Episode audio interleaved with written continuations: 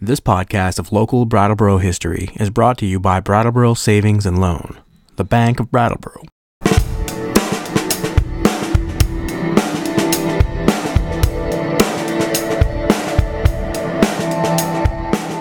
This week in history, we're going to speak with John Carnahan, who is the president of the Brattleboro Historical Society. Last week, you might remember that we were focusing on the Wells Fountain, and as the students were doing their research, they found John Carnahan's name in a lot of the literature that had to do with the saving of the Wells Fountain back in the 1980s, and so thought we should speak to him about some of the projects he's been involved in in the last 40 years or so that have to do with keeping history alive in Brattleboro. Thank you, Joe. I'm looking forward to uh, talking with you about this. John, can you uh, talk a bit about about the Wells Fountain project? Yes, the um, as a lot of people in town still remember, I'm sure there was a gas station at that intersection, which was Linden Street and Putney Road, and the Wells Fountain at that point was sitting in front of the gas station, in the front as you're going north, and was s- surrounded by some bollards, some granite bollards that did provide some protection for it. But basically, it was kind of hidden. It wasn't didn't have much in the way of, of exposure. At any rate, along about that time when we did make arrangements for moving it or and relocating it, the uh, the state was looking for a location for a new courthouse, a new state courthouse, and when they approved, the state approved that building and they put the building where it is now, as you can see, up behind the Wells Fountain and the park that's right behind Wells Fountain. But as I say, at that early point, there was no park and it was just a gas station. And as a matter of fact, there was some talk at that point about a fast food chain restaurant coming into the spot where the gas station was located. And I think that helped to expedite uh, some thinking on doing something different from that. And we had legislators at that time, Senator Robert Gannett and uh, Representative Bob Emond, who uh, were influential in the legislature for getting approval for the state to buy the entire property, the gas station and the buildings behind the houses behind it where the courthouse is now located. And that really opened up the opportunity to do something with the uh, monument or the, the fountain itself. In, order to do things with the fountain, uh, it was necessary to raise money privately. The state was not paying for that. So there was a group of us who got together and promoted the idea of the park and of moving the uh, Wells Fountain itself. And we had to raise money to do that particular work, including landscaping, the walkways, and that sort of thing. And uh, we had a very good group doing that. As I say, Senator Gannett, Representative Emond, and other people uh, who pitched in to uh, help and the uh, landscape designer came up with the design, the arrangement, which we now see there, where the fountain itself is, has been raised up higher than it was, and there have been plantings behind it, as- you can all see, and then there was a walkway through there and, that sort of thing. So it was uh, it was a nice project. It was a community project, and it certainly has made the well Fountain itself much more uh, visible and I think more appreciated. And safer too, I would think. And, and definitely safer too, that's true. Yeah, there had not been any big accidents that I'm aware of that ever occurred at the fountain, but it did, it did have those bollards around it, which would have certainly dented anyone who tried to hit it or might accidentally aim for it. But and the bollards have since been moved around. A couple of them are out at the uh, Creamery Bridge now, and there are others around town. I can't remember exactly where. Well, thanks, John. And another project you were involved in was the movement of the Defenders of the Union Monument, the Civil War monument that's located where the high school is presently and where there was during the Civil War a military camp and a hospital.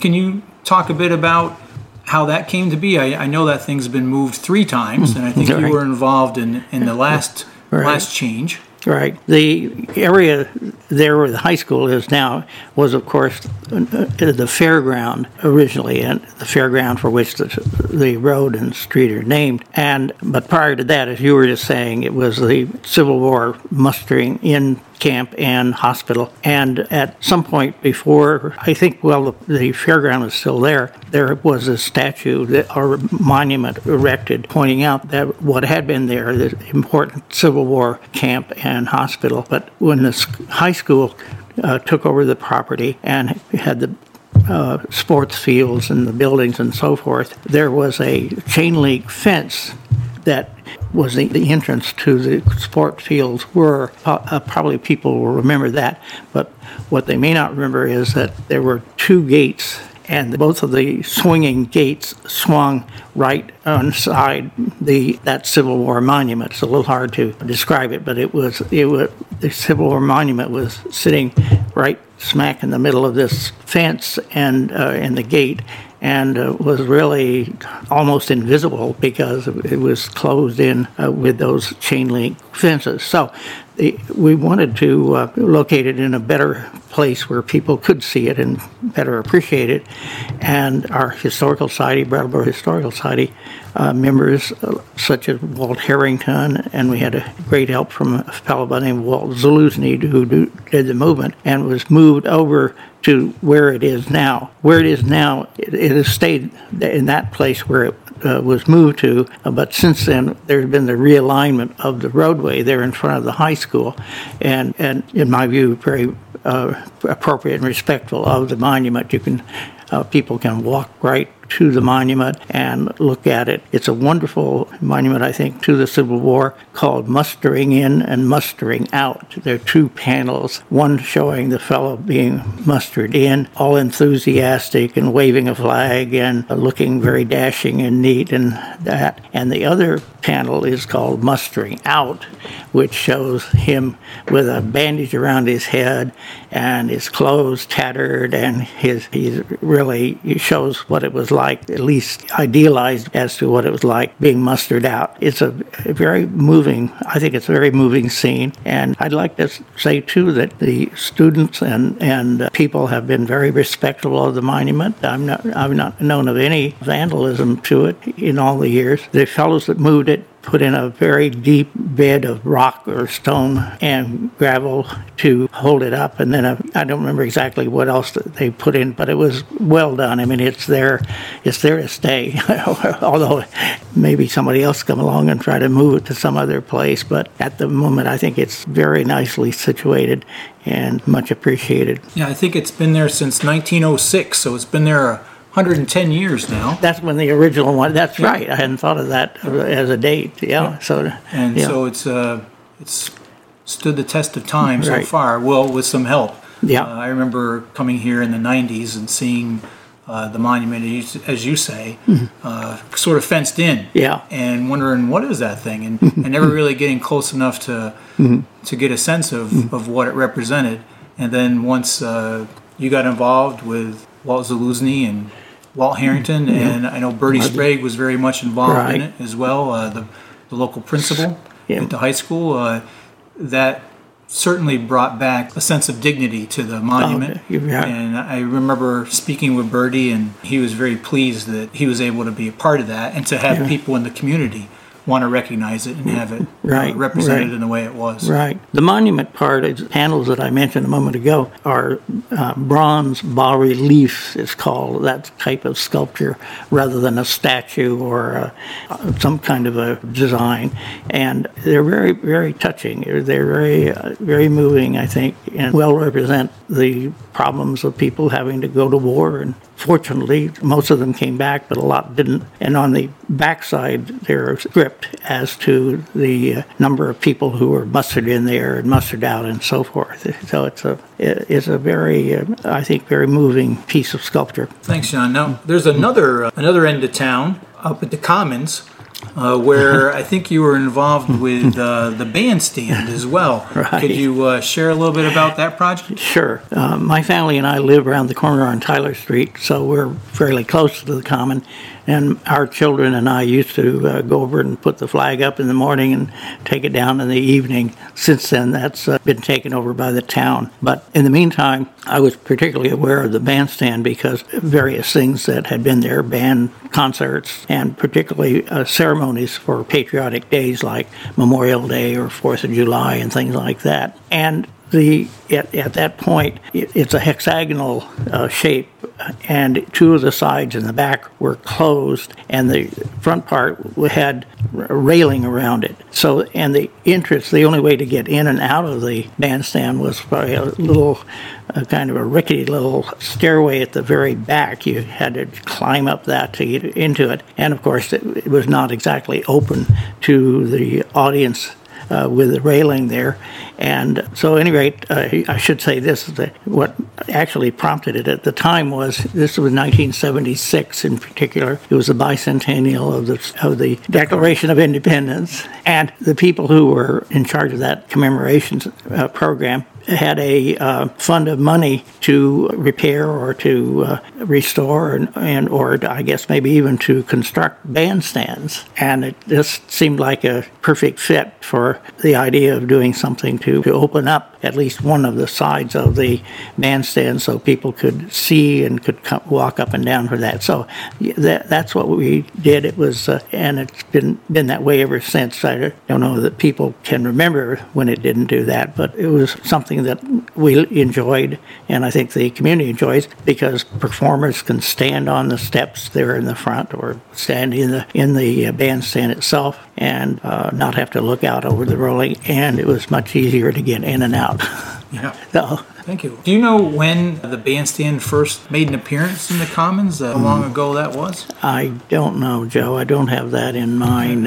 There are pictures of it with Teddy Roosevelt uh, speaking from it, and I think that would have been around 1900 or thereabouts. But no, I don't. I don't have a date on that. All right. So, are there any other projects or activities that you can think of over these last few years that you've been involved in? Right. Well, actually, there's a little project going on right now, as a matter of fact, with the Snow Angel, the original marble copy of the Snow Angel, or Recording Angel, sometimes it's called, was crafted by Larkin Mead Jr., who's the, the one who did this, the Snow Angel itself, the original Snow Angel. And he replicated this in marble, white marble, and there are several copies of it around, one of which was in the what used to be the All Souls Unitarian Church there on the corner of Grove and Main Street. And the congregation left that location, went out to West Brattleboro to the West Village Meeting House, and the church building there changed hands and went into other uses. And a copy of that Snow Angel, marble copy of that, was actually in the church. I should have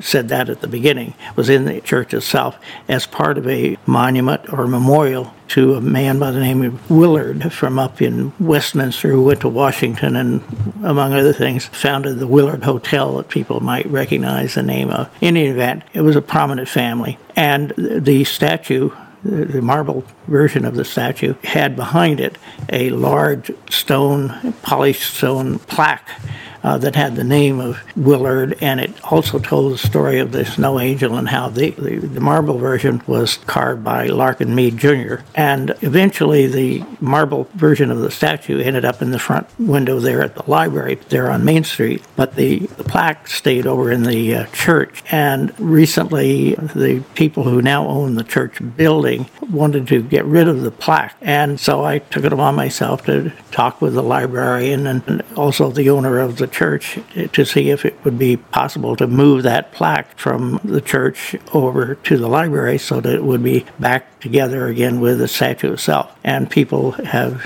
agreed to do that. Robin Johnson, who owns the building, been very generous in making this possible. And I'd like to thank also Art Greenbaum and his GPI company. They're actually planning to move the plaque in the next few days. So uh, I haven't quit moving buildings or statues or monuments around, but uh, it, and it's always fun. I've, I've enjoyed doing that. Well, I was just thinking uh, something you didn't mention, but really made a positive impact on was the Beal House. Just in this past past year as well, uh, the Beal House is owned by the Historical Society, and one of the old pipes turned out to be too old, Right. and it and it burst, and it had water in it, and the water ended up uh, running through much of the house, Right. and uh, I think you headed up the uh, restoration. Well, I, I can't claim to have uh, been the instigator of the original transfer to uh, the um, Brattleboro Historical Society, of the Beal House. That was really Lawrence Cook, Larry Cook's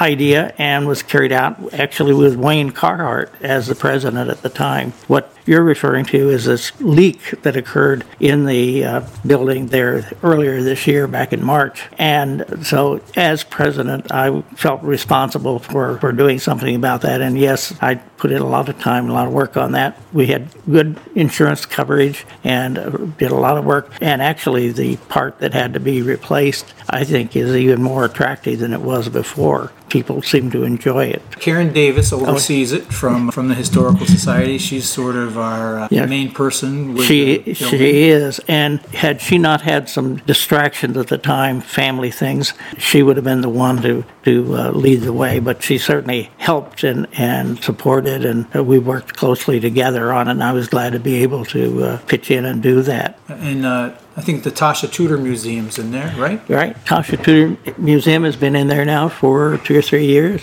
and seems to be very successful and seems to be uh, working out very well for them. We're, and we're we feel very pleased to have them as tenants. Who's the fellow that sort of led the actual restoration of the building? Uh, the man who coordinated it. all? Doug Stark. Oh, yeah. Oh, yeah, right. Doug Stark. Uh, uh, God bless him uh, from West Brattleboro.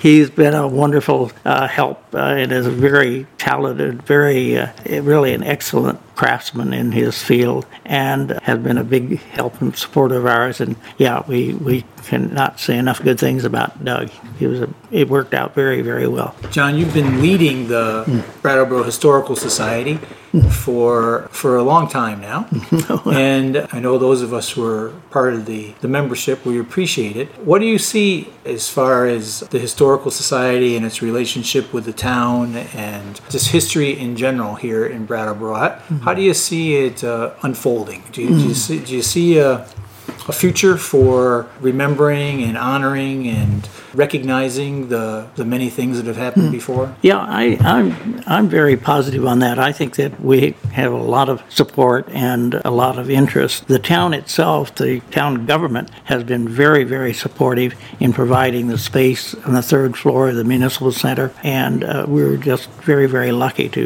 uh, have this space and and uh, the the town furnishing that for us. What I see for the future actually is uh, more and more interest in the new kinds of technology for conveying history, for s- sending out pictures and information and that sort of thing. And we are really blessed, I think, to have two or three people who on our board who are especially uh, talented in that field, interested in combining interest in history with an interest talent in the uh, technical field. I'm speaking particularly of Bill Holliday and Reggie Martell and of you, Joe uh, Rivers. We're really lucky to have you folks, and we're uh, looking forward to more and more of this kind of thing. Uh, I'm pretty illiterate when it comes to computers and technology, but we're delighted to have people who do know how to do it, and they have been wonderfully generous and enthusiastic, and we will keep right on going. So I think the future is bright. Thanks a lot, John, for your time and, and for your words. We certainly uh, appreciate that. I just thought of one other thing to say, and that is that we appreciate so much the high school and uh, middle school students who work with uh, history projects. Uh, it's really gratifying to see that interest and that activity, and we appreciate it very much. We thank them all. Again, thanks, John. Enjoy. Thank you for listening to the Brattleboro Historical Society podcast. We hope you've enjoyed the program.